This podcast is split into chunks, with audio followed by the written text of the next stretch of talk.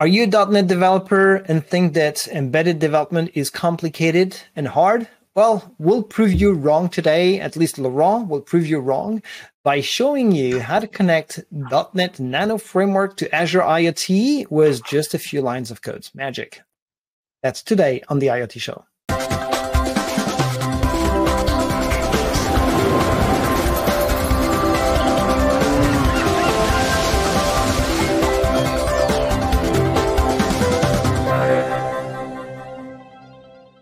Hi, everyone. This is the Internet of Things show. I'm Olivier, your host. Thanks for joining. Uh, today, I have my friend Laurent was here to discuss .NET Nano Framework and how to connect that to the cloud. Laurent, welcome back to the show. How are you?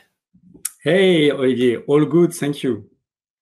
For those who have not seen that first episode of the IoT Show with you, there was the introduction to .NET Nano Framework. So we will not go through the introduction again because everyone can go and watch the video again. But uh, tell us a bit about yourself, real quick. What are you doing? What is your team working on these days? So uh, I'm working in uh, Microsoft for commercial software engineering, and I'm uh, leading a team of software engineers, and we are focusing on doing co-engineering with our largest customers. And a lot of our scenarios uh, does involve uh, IoT. So that's what we are doing. Nice. So last time you gave us an introduction of .NET Nano Framework at a high level. Uh, so we got to see, you know, how .NET developers can develop for microcontroller devices. And before we jump into how you can do more by connecting these microcontrollers running .NET code to the cloud, um, you you actually had some interesting comment in uh, in our preparation meeting about why would someone want to do that? Why would you want to run uh, you know, code on microcontrollers. I think like we we get that at a high level, but why would we want to bring .NET on microcontrollers? Well, if you're a .NET developer, you like .NET, and you understand it's a very productive language. Uh, you can do things very quickly, and uh, the other element is that um, if you're a .NET developer, you can develop from the cloud to a PC to a small device like a Raspberry Pi, for example, with .NET IoT, and then then the next one it's clearly MCUs.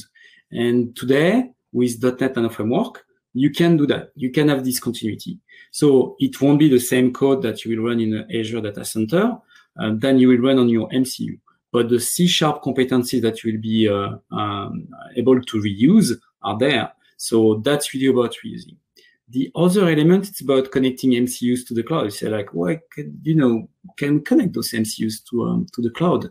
And one of the uh, elements is that they've become much more powerful and get much more network coverage as well in all places. Like you take like this little ESP32, which is I will do a demo um, later on. It can connect to uh, uh, Wi-Fi. So if you have a place covered with Wi-Fi, um, you can get those things connected, you know, very very quickly, um, uh, and connect them to uh, to the cloud. So why not? Why not? Why not? Exactly. I think, as you were saying, definitely these microcontrollers are getting smarter and smarter because they're more capable. So we can now, instead of uh, forcing people to do embedded development with C code and or sometimes assembly, um, which can become very complicated real quick. Now we're abstracting all of that with this kind of frameworks. Um, I love that. And and as you were saying, connectivity is becoming more uh, you know pervasive as well on these mm-hmm. tinier devices with mm-hmm. technology consuming less battery because battery is definitely a big problem there. But uh, okay, so we'll see. We'll see. I think you and your team have been developing an SDK that allows connecting a .NET Nano Framework device to Azure IoT to the cloud. But we'll see that. Um, but before we jump into that, can you give me a little rundown of the state of Nano Framework? Um, sure. You know, where are you guys at?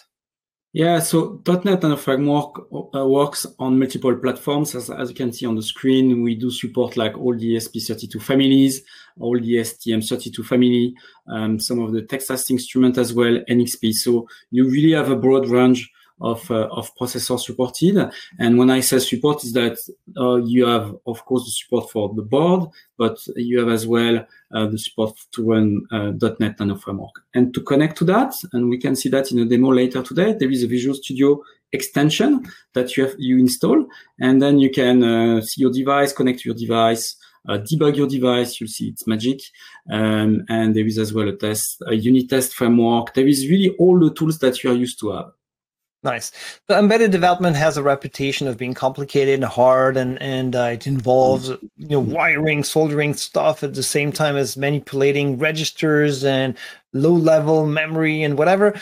Um, let's show .NET developer how it's done using their favorite language uh, and their favorite tools. Uh, show us how you connect a .NET Nano Framework device to the cloud now. Okay. First, I'll start by maybe explain a few concepts about what I will do. Here, I will use a service, which is an Azure service um, uh, called uh, DPS. Uh, that's the nickname. Um, and it does allow you to provision devices to the cloud. Why? Mm-hmm. I mean, you asked me before uh, that uh, why connecting uh, devices to, to, to to the cloud. And I say like, why not?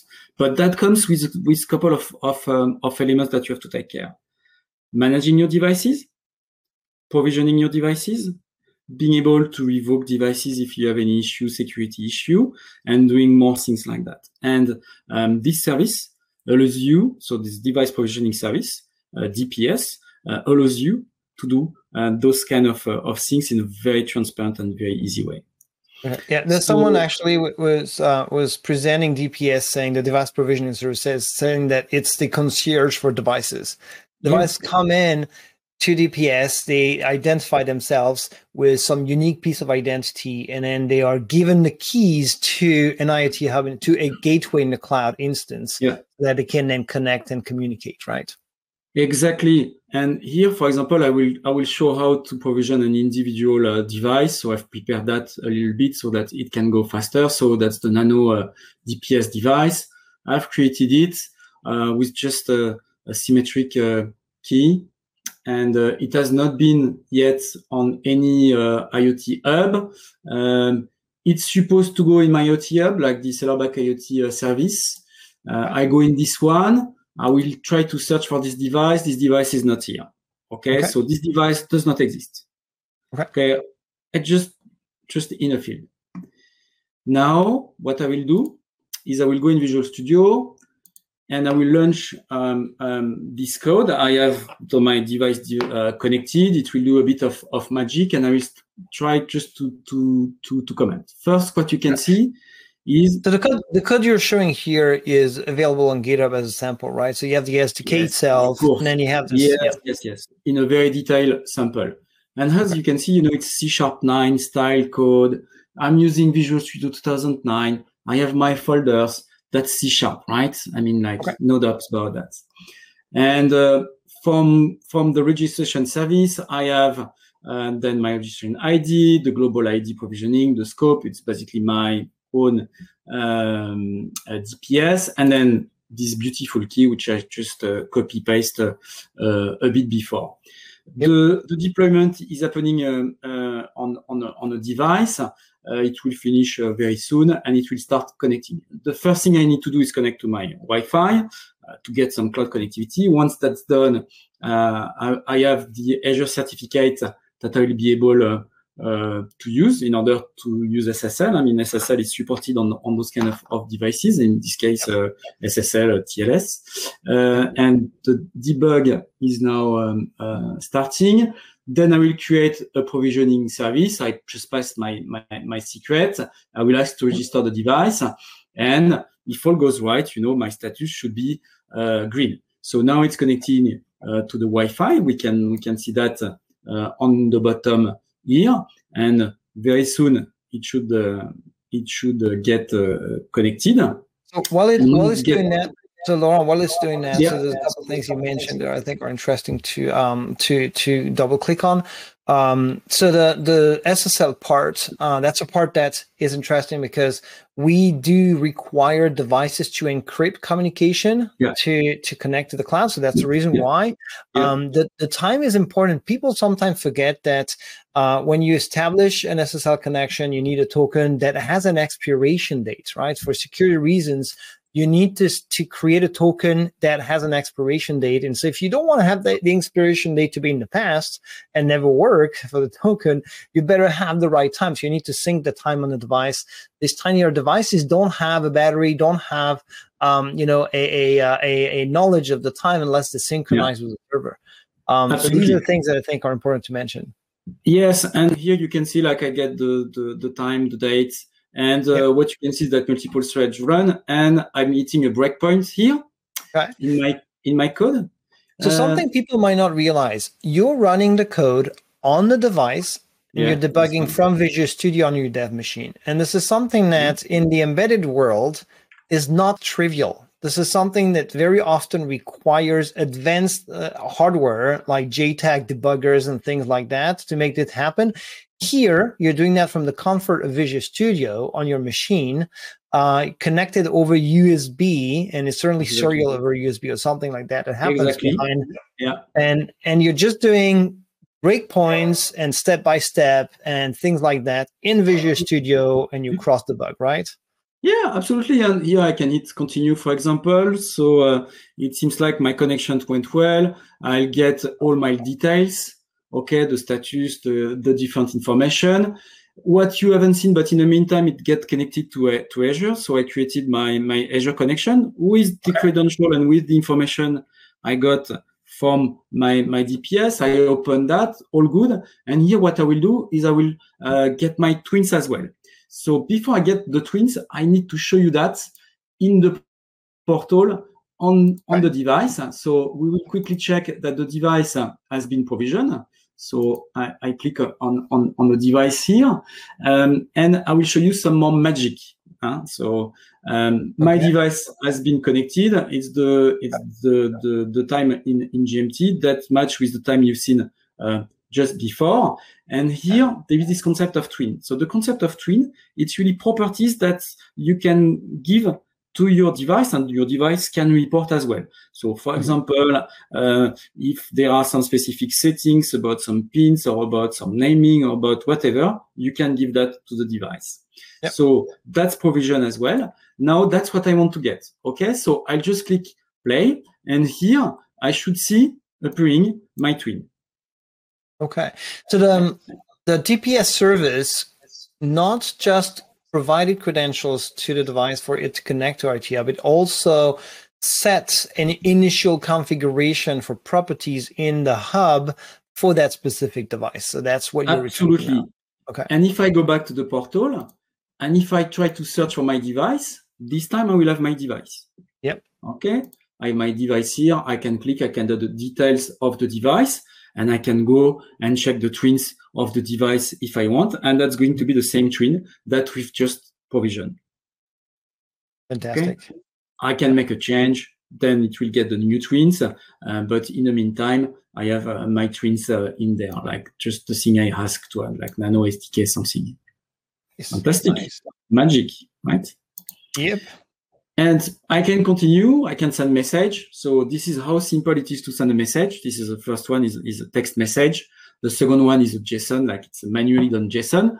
Mm-hmm. But there are a few things I haven't I haven't shown you. First is that we have a lot of NuGets and there is a JSON NuGet.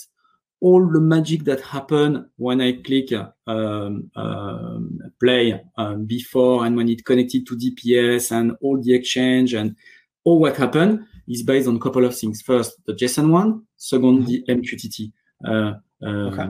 worker that we are using. But this is totally transparent. You don't need to know that. You just connect.